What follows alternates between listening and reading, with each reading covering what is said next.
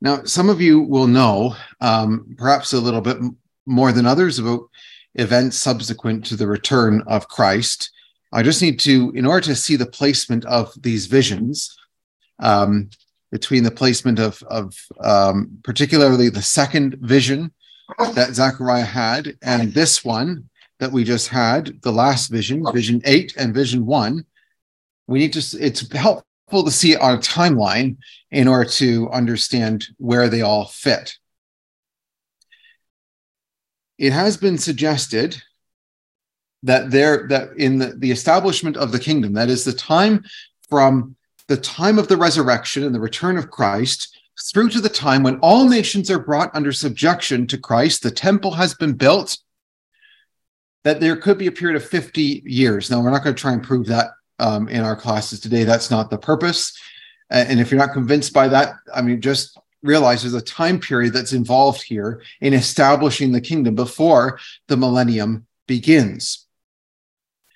Breaking that down a little bit further, the suggestion is that there will be a 10 year period between when the Christ returns for the resurrection and judgment to take place, but then there needs to be time for us being given immortal bodies to learn how to use those immortal bodies and how to do the work of the angels. So there'll be the preparation of the saints. At the same time, the nations will be gathered to Armageddon, with the culmination of that 10 years being the Battle of Armageddon. I guess one of the key points that is practical for us is that it that Zechariah does make clear, and it's it's clear when you come over to Zechariah 14, for instance, that when Christ is manifest to the world in the battle of Armageddon, and it says in Zechariah 14 that he sets his feet upon the Mount of Olives in that day. At that time, at the end of verse 9, or sorry, at the end of verse 5, it says, The Lord my God shall come, and all the saints with thee. So when Christ is manifest to the world at Armageddon, he's not alone. The saints have, are already with him. So we will not be watching Russia come down on the mountains of Israel on the news in the, uh, in the evening. We will be we will be taken long before then in order to have the resurrection and to be with Christ when he's manifest to the world. So there is that's why we say there's nothing left that we need to see before we are taken to the to the judgment and to be with Christ and for these things to begin. Anything that's left in the prophetical word, the gathering of the nations and the assembling them, could all easily take place within that 10 year period if it's a 10 year period. But vision two that Zechariah saw that night coincides with the Battle of Armageddon and takes place there at the end of that first opening sequence of events. Let's just look at Zechariah chapter 1. We're going to start with this second vision before we go to what we just read. Zechariah 1 and beginning at verse 18. I lifted up mine eyes and saw, and behold, four horns. And I said unto the angel that talked with me, what be these? So Zechariah is asking the question, like, what are these four horns? And the angel answers me, These are the horns which have scattered Judah, Israel, and Jerusalem. And Yahweh showed me four carpenters. Then said I, What come these to do? And he spake, saying, These are the horns which have scattered Judah, so that no man did lift up his head but these, that is the four carpenters or craftsmen, are come to fray them, to cast out the horn of the Gentiles, which lifted up their horn over the land of Judah to scatter it. Now, when Zechariah heard that message, and he starts hearing a vision and seeing a vision about horns, well, his mind would probably go back to the book of Daniel, because Daniel saw many beasts that had horns of various sorts on them. And those horns represented great kings or powers. For instance, we might think of the notable horn on the Grecian goat that represented Alexander the Great, that was broken off and four horns came up in its place. We might think of the 10 horns on the back of the fourth beast in Daniel 7, and the little horn that arose. We might think of um, there's the two horns on the ram in Daniel chapter 8. So Daniel had a lot of horns to represent kingdoms. And here there are four horns. They represent Gentile powers. Gentile powers, verse 21, that have been responsible for scattering, it says it for end of verse 19, Judah, Israel, and Jerusalem. And now these are going to be cast down. They're going to be overthrown by the four carpenters. Now, the number four, as it relates to the book of Daniel and Daniel's prophecies, Zechariah's mind and our mind being taken back there, when we think about four powers, four Gentile powers that have been responsible for these things, our mind perhaps goes to Daniel chapter 2 with Nebuchadnezzar's image, where it makes it clear that there are four metals, where there was the gold, the silver, the brass, and the iron. And then the iron becomes mixed with the clay. But the language of Daniel 2 makes it clear there are four distinct metals that are being used there for the four Gentile powers. It's the kingdom of men being presented, given to Nebuchadnezzar as man sees it, a great image of himself. But there's a couple of hints and clues in Daniel chapter 2 that this prophecy wasn't just a history or a timeline, but that there is in some way in which this image needs to be brought together at the time of Christ's return to be broken together in pieces when Christ returns. Daniel 2:28 says, "But there is a God in heaven that revealeth secrets and maketh known unto the king Nebuchadnezzar what shall be in the latter days." So this great image that smote on its feet is something that happens in the latter days. So yes, it's happened down through time, the various component parts, but in some way it's brought together as an image at, in the latter days. And Daniel 2:35 says that the iron, the clay, the brass, the silver and gold are broken in pieces together. And we might wonder, well, how will this be? Well, Brother Thomas in his book on Daniel's prophecy suggests and, and tells us that if you were to take a map and you were to draw a map out of all the territories of these kingdoms, the kingdom of Babylon and Persia and Greece and Rome, and you were to put them all out on a map, and then you were to overlay that with a map representing the territories of Gog's confederacy in Ezekiel 38, they would be almost identical with a few exceptions. The culmination of all these parts of the image is what Russia will bring together in her confederacy when she comes down upon the mountains of Israel to be broken in pieces together.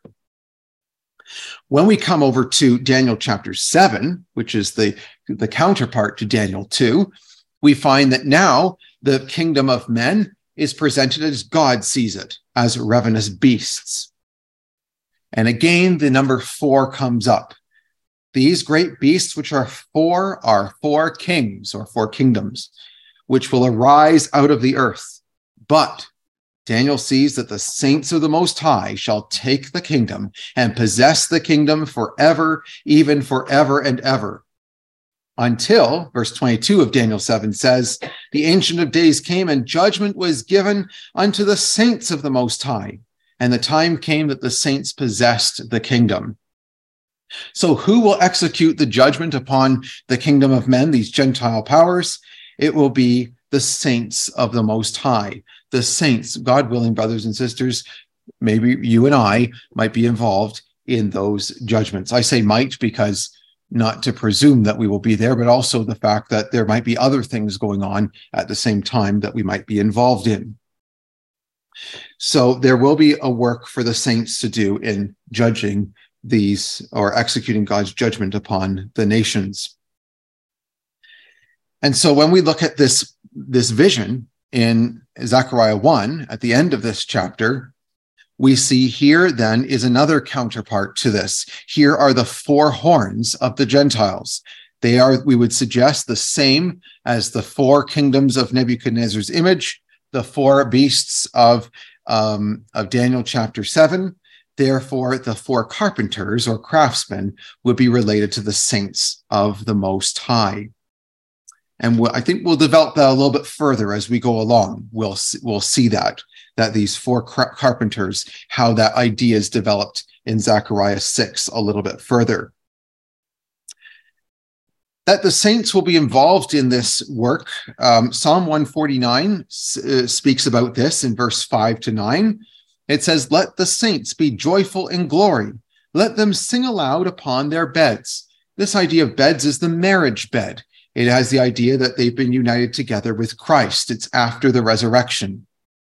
A two ed- or let the high praises of God be in their mouth, a two-edged sword in their hand that two-edged sword would give us the the imagery of not only the word of god being a two-edged sword but the idea that takes us all the way back to the garden of eden with the with the the cherubim that kept the way to the tree of life. I don't know if you say cherubim or cherubim here. Um, i i i learned it as cherubim but i know many say cherubim. So uh, you'll know what i'm talking about when i refer to it because we're going to come back to that in, in a little bit but just you can see the imagery here. This this sword is in their hand. They're taking on this work because what are the saints what have they done? They've kept the way to the tree, tree of life. They've kept the way of the truth um, in their in their service to god. And it says as we continue on in psalm 149 they execute vengeance upon the heathen or the gentile powers punishment upon the people, to bind their kings with chains, their nobles with fetters of iron, to execute upon them the judgment written, this honor have all his saints. And remember, many of these saints are the ones that were put to death by these powers, and now they will be given the honor of God to execute his judgments upon them. Now, as we expand this out a little bit further, so there's vision two at the time period of, of Armageddon and, and we'll see a couple more verses a little later that that do further uh, show this. But then after Armageddon, it's been suggested there might be another 10 year period, which would be the time of what Revelation 14 calls the mid heaven proclamation. That is a proclamation that's going to go forth to everybody on the earth to submit to the rule of the Lord Jesus Christ. It's a proclamation that makes it very clear to the people that God is the creator and the sustainer of all life upon this earth, and that he's the one that is to be honored. And that you can find in Revelation 14. At the same time, the temple construction will begin in the land of Israel after it's cleaned up. And Elijah will begin his mission to scattered Israel now, that mission and that work is actually touched on in Zechariah chapter 2. There's a few verses there that actually refer to that mission that Elijah will do. And Elijah's mission, and this could be a whole class in itself, um, is really to bring back all the Jews throughout the entire world need to be brought back to the land of Israel. And the and the, the scriptures indicate that that is going to be a long slow, arduous process. At this point in time, in the aftermath of Armageddon, they're not jumping on airplanes and going back to the land of Israel. They're coming by boat and on foot back to the land and trying to make their way. And it will be a time of intense persecution against the Jews, especially in those places where Christ is going to be viewed as the Antichrist. And they're going back there to assist him. They will not be viewed favorably in those days. And you can see in Zechariah 2, just to pick up where that is referenced, it's in verse 6. Ho, ho, come forth and flee the land of the north, saith the Lord. I have scattered you abroad as the four winds of the heavens, saith the Lord. Deliver thyself, O Zion, that dwellest with the daughter of Babylon. And in those words, there's a there's a link to other scriptural passages which talk about how they will have to come and flee the, the, the land of the north. In Revelation, just as a side point, it's referred to as the wilderness, the land of the wilderness where the beast arises is the land of the north, the European continent. And in Ezekiel, eh, I believe it's chapter 20, it refers to um, it refers to them coming through the wilderness of the people. and coming back to the land. And they will come back to be brought into the bonds of the new covenant, to be brought into the hope of Israel. And, um, and then they will be ushered across the Jordan River into the land. So that's the essence of the Elijah mission, which will begin there and will extend over this whole period of 40 years um, to bring them back. Um, then we have the in at the end of that second set of 10 years, we have the eighth vision. That's where this um, the, so this message has gone out for the world to submit, but there will be nations that will not submit, and that's where Zechariah 6 comes in, where the saints are sent forth, as we're going to see, on their mission. And by the end of that time, we've got vision one where they come back. It's the period of time Revelation 14 describes as the great harvest, the judgment on the nations. And, um, and by the end of all this, um, all nations will be brought under subjection to Christ. The Jews will be back in the land, brought under the into the bonds of the new covenant, and the temple will be built, and the millennial age will begin. Uh, will be yeah will will begin at that point. So let's go into Zechariah 6 then and, and see what it has to say. So verse 1 says, I turned. So we talked about that at the beginning of our last class. The significance of that is in chapter 5, he was looking at events pre resurrection. Now he's turning to look at things post resurrection again. He lifted up his eyes and he looked, and behold, there came forth, it says, four chariots out from between two mountains. The mountains were mountains of brass. And in the first chariot were red horses, the second chariot black horses, the third chariot white horses, and the fourth chariot grizzled and bay horses. So there's a lot of imagery that's here. We're going to get to the mountains of brass in a moment. But I want you just to notice a few words that are used here that connect to another passage in Scripture. We notice the use of the number four. We notice the idea of chariots. And the four chariots are referred to in verse 5 as the four spirits of the heavens. And verse 5 tells us that they go forth from standing before the Lord of all the earth. So, first of all, they are standing with the Lord of all the earth. We'll suggest that's the Lord Jesus Christ. And then they are going to go forth on their mission. So they're standing, then going forth. Now, the significance of this language is that it's all the language that comes up in Ezekiel chapter 1. The vision that Ezekiel received about the cherubim. We're just going to walk through a couple of, of these points. I want you to come back, hold your hand here, and come back to Ezekiel chapter 1. We'll just develop this a little bit so that we can solidify in our minds what these four chariots coming out from between the two mountains is, is speaking about. So, verse 4 of Ezekiel 1 says, I looked and behold, this is Ezekiel, a whirlwind came out of the north, a great cloud, and a fire enfolding itself, and brightness was about it. And out of the midst thereof is the color of amber, out of the midst of the fire. Also out of the midst thereof came the likeness of four living creatures. And this was their appearance. They had the likeness of a man, and every one had four faces, every one had four wings. And if you come down to um, down to verse 10, we learn about those faces. And for the likeness of their faces, they four had the face of a man, the face of a lion on the right side. They four had the face of an ox on the left side. They four had the face of an eagle. So you can see how the number four is very prominent in this vision that Ezekiel is seeing. and there were four living creatures.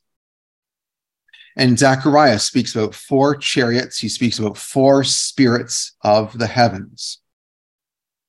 Now, before we just look at that idea of the chariots and, and the other things that are mentioned there on that in that chart, just come to the end of Ezekiel chapter 1 for a moment, and I want you to notice what else Ezekiel saw at the end of this vision. It says, verse 26 above the firmament that was over their heads was the likeness of a throne as the appearance of a sapphire stone, and upon the likeness of the throne was the likeness as the appearance of a man above upon it. And I saw as the color of amber, as the appearance of fire round about with it, or within it, from the appearance of his loins even upward, and from the appearance of his loins even downward, I saw as it were the appearance of fire, and it had brightness round about. Verse 28 As the appearance of the bow that is in the cloud in the day of rain, so is the appearance of the brightness round about. This was the appearance and the likeness of the glory of Yahweh. And when I saw it, I fell on my face, and I heard a voice of one that spake. So, what Ezekiel sees at the end here is he sees a throne, he sees a rainbow round about the throne, and he hears a voice speaking. Now, this imagery all comes up again in the New Testament in Revelation 4 and 5. Now, here's where you really got to use some your hands because we're in Zechariah. You got to leave a hand here in Ezekiel as well. So get your fingers out and we'll go over to uh, Revelation chapter 4 and 5 because it's really Revelation 4 and 5 that solidify what Ezekiel 1 is talking about. What are these four living creatures that are that are being spoken about which are ultimately for our interest linked back to Zechariah chapter 6. So Revelation 4 says in verse 2 immediately I was in the spirit, and behold, a throne was set in heaven, and one sat on a throne. So there's a there's a man on the throne. And he that sat was to look upon like a jasper and a sardine stone. There was a rainbow round about the throne, in sight like unto an emerald. And then it tells us, verse 5 out of the throne proceed lightnings and thunderings and voices. There were seven lamps of fire burning before the throne, which are the seven spirits of God. And before the throne, there was a sea of glass like unto crystal. In the midst of the throne, round about the throne, were four beasts. That word beasts is living creatures. There are four living creatures full of eyes before and behind. And verse 7, here's our real uh, link back to Ezekiel 1. The first beast was like a lion, the second like a calf, the third like a face of a man, and the fourth beast was like a flying eagle. And it, they had wings as well, like the ones in Ezekiel, but Ezekiel had four wings. This one has six because it's linking to the seraphim of Isaiah 6.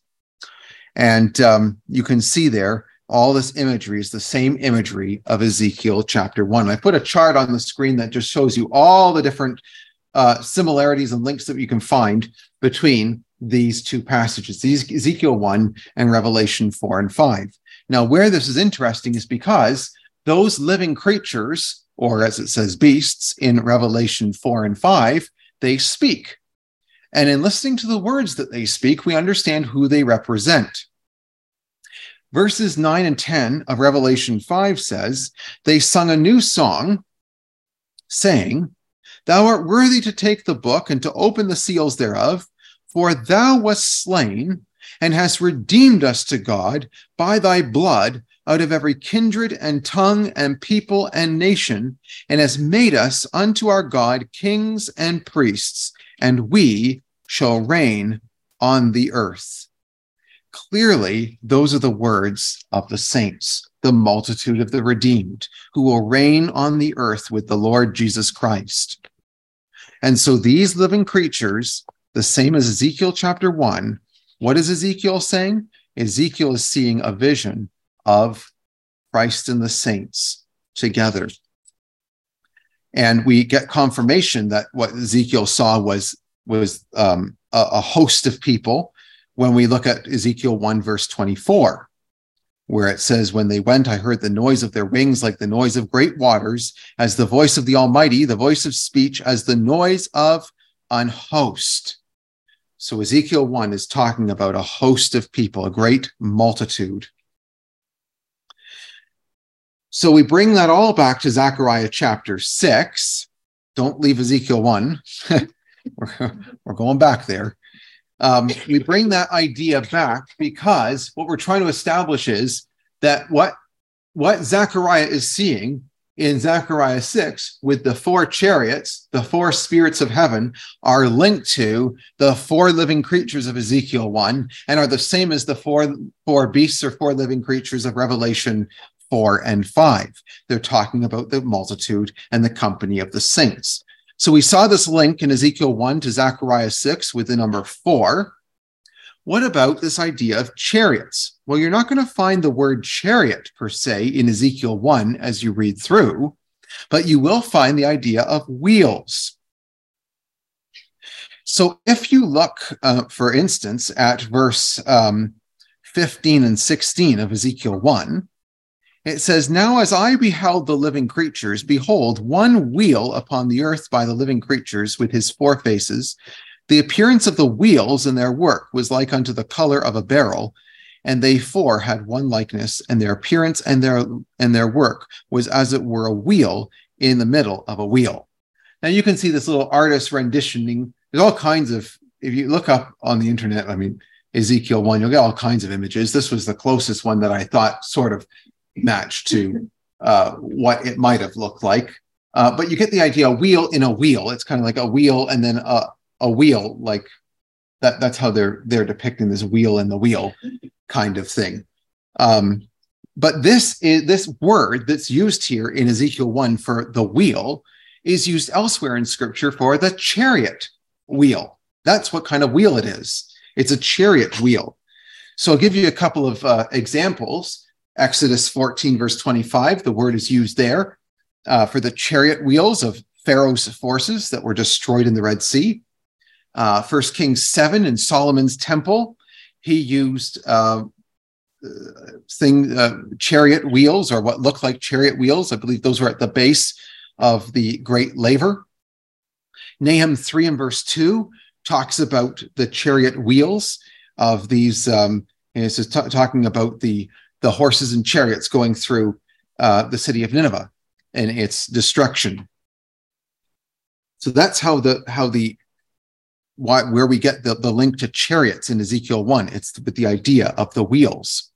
Now, chariots is an idea that is brought up in, re, in regards to the saints and in the time of the return of Christ. So, for instance, Isaiah 66, speaking about Armageddon, in verses 15 and 16, it says, Behold, Yahweh will come with fire, and with his chariots like a whirlwind. Well, there's the whirlwind that we've got from Ezekiel 1, verse 4, by the way. And so he's got his chariots. God is going to come in his chariots to render his anger with fury and his rebuke with flames of fire. For by fire and by his sword will Yahweh plead with all flesh. The slain of Yahweh shall be mighty. So the imagery here is that God's coming into this battle. God's going to intervene in Gog's in Gog's plans, when it comes down upon the mountains of Israel, God's going to intervene and he's going to come with his chariot like a whirlwind. And this is confirmed for us in Psalm 68 and Habakkuk 3 that this chariot that God is riding is the company of the saints, Christ and the saints coming up. It's as if God is going to inhabit his chariot so the whole company of the saints are going to form God's chariot of war that will come up to defeat Gog on the mountains of Israel. Psalm 68 says this, and this is a reading from the RSV. It says, verse 4 Extol him that rideth upon the heavens by his name Yah, and rejoice before him. And verse 17 of Psalm 68 says, With mighty chariotry, twice 10,000, thousands upon thousands, Yahweh came from Sinai into the holy place. So this is depicting God inhabiting the saints. They are his chariot. There's thousands of them, thousands upon thousands coming up from Sinai into the holy place, into Jerusalem. The same thing is depicted in Habakkuk 3. Thou didst ride upon thine horses and thy chariots of salvation, Thou wentest forth for the salvation of thy people, even for salvation with thine anointed. And even the word cherub or cherub has this idea of something that is ridden. It has the idea of to ride. That's the idea of the word to ride. God is riding his, his cherub. He's riding his chariot. David in, I believe it's First Chronicles 28, when he's describing the Ark of the Covenant and, and the, and the cherubim above upon it, he describes the, the ark as the chariot, God's chariot, the chariot of the cherubim. And God is dwelling between the cherubim. So, in other words, this is a chariot, and the cherubim, Christ and the saints, are that which God is going to inhabit to ride into battle. So, when we come back to Zechariah 6, there's our link to the chariot wheels. The spirit idea, the idea of the four spirits of the heaven, which are also in Ezekiel 1, we're going to hold on to that thought until tomorrow morning. We're going to look at that idea a little bit further in our class tomorrow. And then this idea of standing and going forth. Well, in Ezekiel 1, so is so just to, to regroup here is in Zechariah 6, it says they're standing before the Lord of all the earth, and then they go forth well, that's what Ezekiel 1, verse 24 and 25 talk about. It says, When they went, when the cherubim went, I heard the noise of their wings, like the noise of a great waters, as the voice of the Almighty, the voice of speech, as the noise of an host. And when they stood, they let down their wings. And there was a voice from the firmament that was over their heads when they stood and let down their wings. So there's a time when these cherubim are standing still, the wings are let down, and there's a time when the wings are lifted up and the sound is like a mighty host going forth into battle. So they are going forth, and that's exactly what we have in Zechariah 6. So we see a number of links back to Ezekiel 1 to solidify in our minds that this, these, these horses and chariots that are going forth are representing Christ and the saints or more in particular, actually, we should say the saints going forth to do this work. Now, they are they are coming forth from between two mountains of brass. Now, when we think about mountains in Bible prophecy, well, mountain, well, that speaks of the idea of, of uh, kingdoms or empires. Brass, if our minds have been taken back to Daniel, Daniel's image, or, or sorry, Daniel's prophecies, um, we can think about uh, the brass was the symbol of the Grecian Empire. And we know the story, we alluded to it earlier, that when Alexander the Great died, his kingdom, the Grecian brazen kingdom, was divided into four parts. But we learn from Daniel chapter 2 that two of those were to become dominant. In the north, to the north of Israel, there was the Seleucid Empire, the king of the north.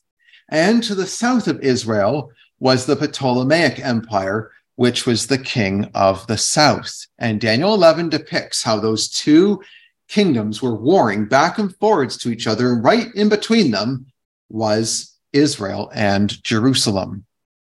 Actually, it wasn't Israel wasn't there at the time, but um, or actually it was, sorry, it was, but Jerusalem was there in the middle, right? The land of Jerusalem, right in the middle between these two. And so when we read then about two mountains of brass in Zechariah 6, we're talking about the king of the north and the king of the south from Daniel chapter 11. And what's between those two mountains of brass? Jerusalem. That's where these horses and chariots are going forth from, from the area of Jerusalem from Israel, and they will go forth. Just before we pass, the significance of this for when we watch the signs of the times today is that, well, we believe that Russia will take on the title of the King of the North um, when she comes down um, in, uh, at the time of Armageddon. Now, you'll notice the ancient king of the north, the territories it held control over Syria, what is modern day Syria, Iraq, Iran, and Afghanistan. And that's why we believe that those nations, one of the reasons why those kingdom or nations today need to be brought under Russian influence and control.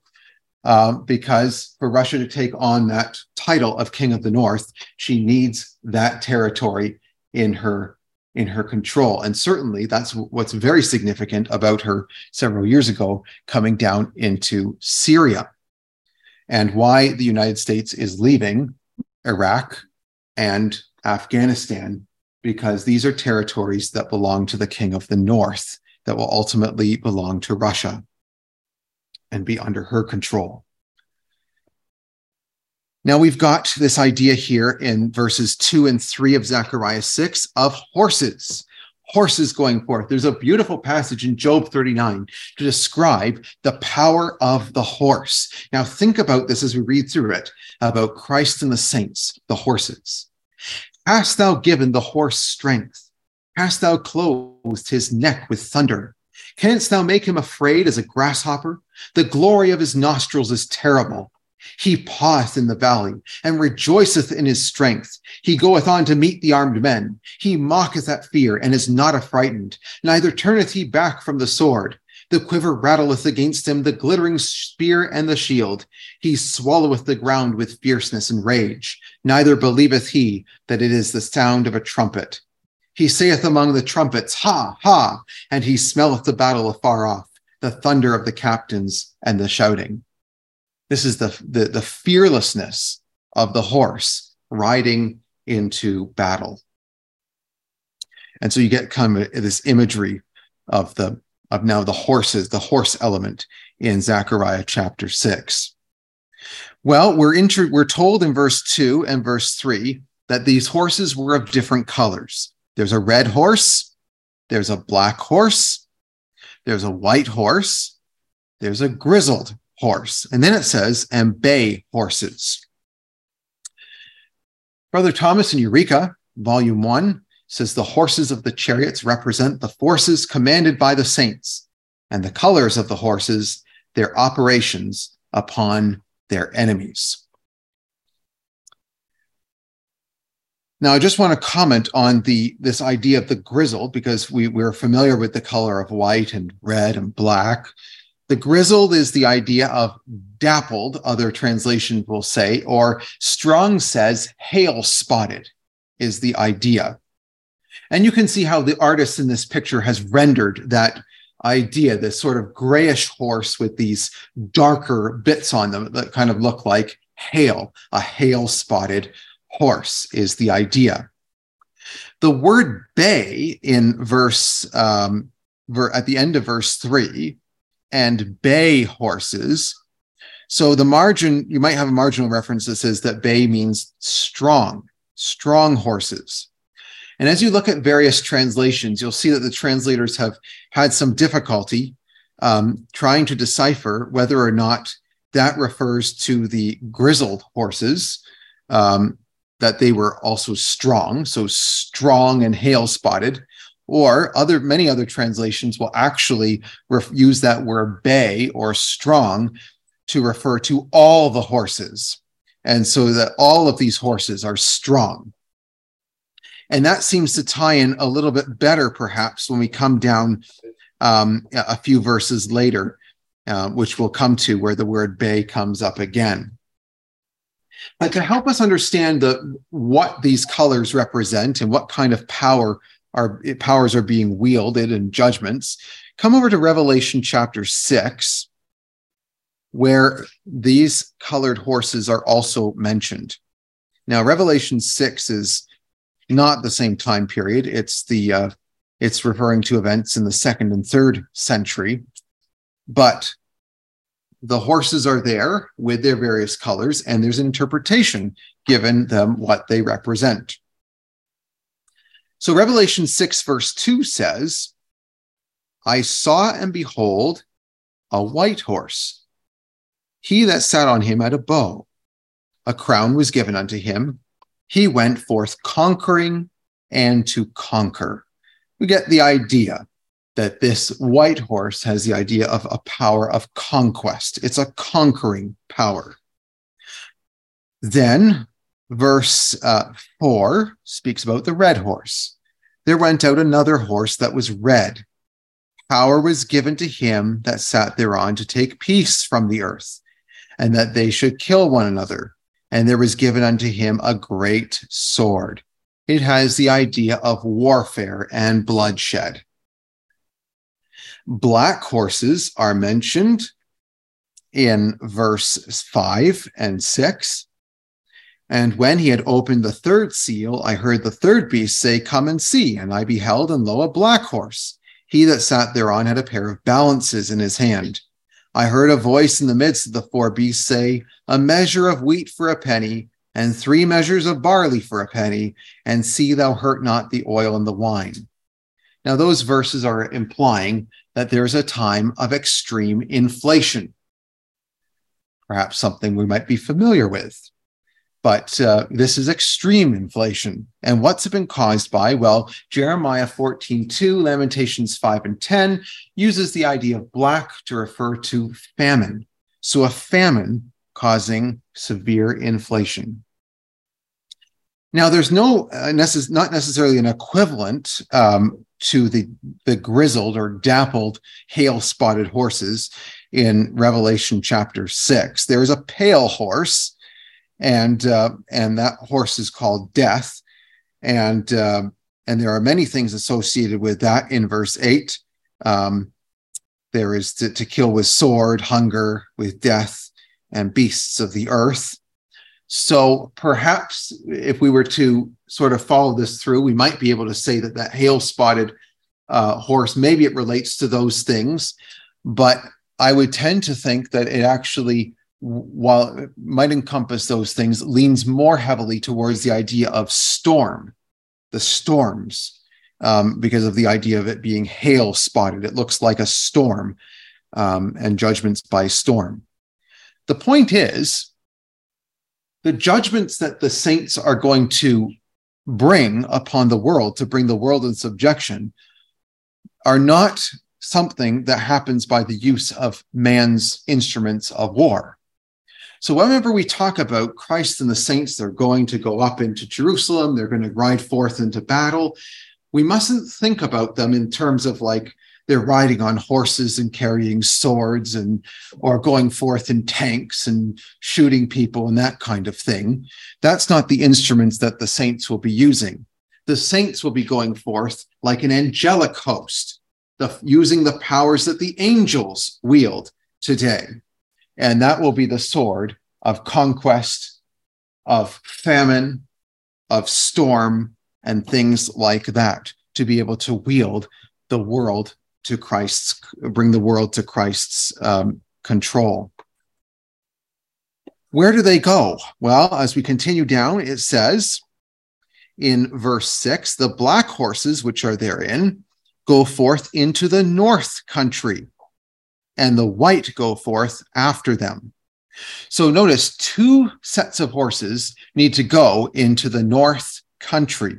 Just come over the page to um, verse 8 Then cried he unto me and spake unto me, saying, Behold, these that go toward the north country have quieted my spirit in the north country.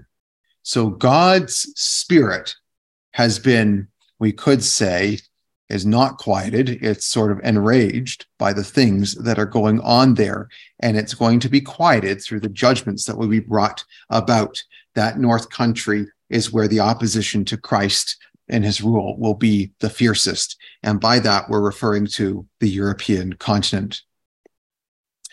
And then it talks about, as we continue in, back in verse six, it says, the grizzled, or these dappled, hail spotted ones, go forth toward the south country. Now, this also brings something to our attention that sometimes, and I don't know about you, but sometimes when we think about, when we talk about, well, the king of the north and the king of the south powers, we sometimes think of it in terms of the king of the north, Russia and the Confederacy, they're the bad guys. And the king of the north, king of the south, who support Israel to some extent, well, they're the good guys. And perhaps we tend to think about that in because, well, these are the nations that that we are from. And we might think about it in those terms. God makes clear in his word, of course, that all nations are as beasts. And yes, there will be nations, particularly those of the South, that will be more inclined to submit to Christ and his rule. We're told that Britain will be one of the first nations to um, uh, bring uh, Jews back to the land in that time and to favor Christ's reign. And but there will still be a need for judgment upon the southern uh, confederacy of nations or the southern group, um, and and we can certainly see that in not maybe not necessarily perhaps it's a religious element that's there that will see Christ as the Antichrist, um, but perhaps also um, there is a spirit of uh, not wanting anyone to um, dictate how they can live their lives. It's the spirit of liberty that is going to be challenged by Christ when he starts telling people that certain lifestyles and things like that are wrong. Um, certain people will not be too pleased about that. So we can certainly see where there could be a need for some judgment to come forth against um, the king of the south countries as well. And so we're told that these dappled or grizzled will go forth towards the south. And um, and as I say, perhaps it will be the judgment by storm that might be involved. Well, then it says, verse seven, and the bay, that is the word strong, went forth. Again, there's some discrepancy as to what this this is referring to. Um, but it would seem to be that it might be in reference to all of the horses, that they all went forth, they were all strong, and they sought to go that they might walk to and fro through the earth. So they're going to go to all parts of the earth to bring them into subjection to Christ. Get you hence, it says, walk to and fro through the earth. So they walked to and fro through the earth. We remember, might think about uh, that God's eyes run to and fro through the earth, don't they? This is a this is a, a bit of an angelic term. They're taking on the work of the angels, will the saints will, and they will walk to and fro through the earth. And it will bring us to a time when, oh, actually, verse, I mean, we look at these verses here and we can't see a conclusion to the matter. We don't tell, we're not told what happens because the conclusion was already given to us back in Zechariah chapter one. So now let's go back to Zechariah chapter one. They've come back from their mission. And this is where we started our day. Christ is on his horse. And he motions to those that are behind him the great company of horses that are behind him in this ravine among the myrtle trees. And the man that stood among the myrtle trees, verse 10, answered and said, These are they whom Yahweh has sent to walk to and fro through the earth. Verse 11, they answered the angel of Yahweh that stood among the myrtle trees and said, We have walked to and fro through the earth, and behold, all the earth sitteth still and is at rest. And so we can look forward to that great day to come when indeed the world will be brought under the control of the Lord Jesus Christ, when he will be king, and all nations will flow to Jerusalem, to that house of prayer that will be there, and they will bring their offerings, and they will worship our God in the beauty of holiness.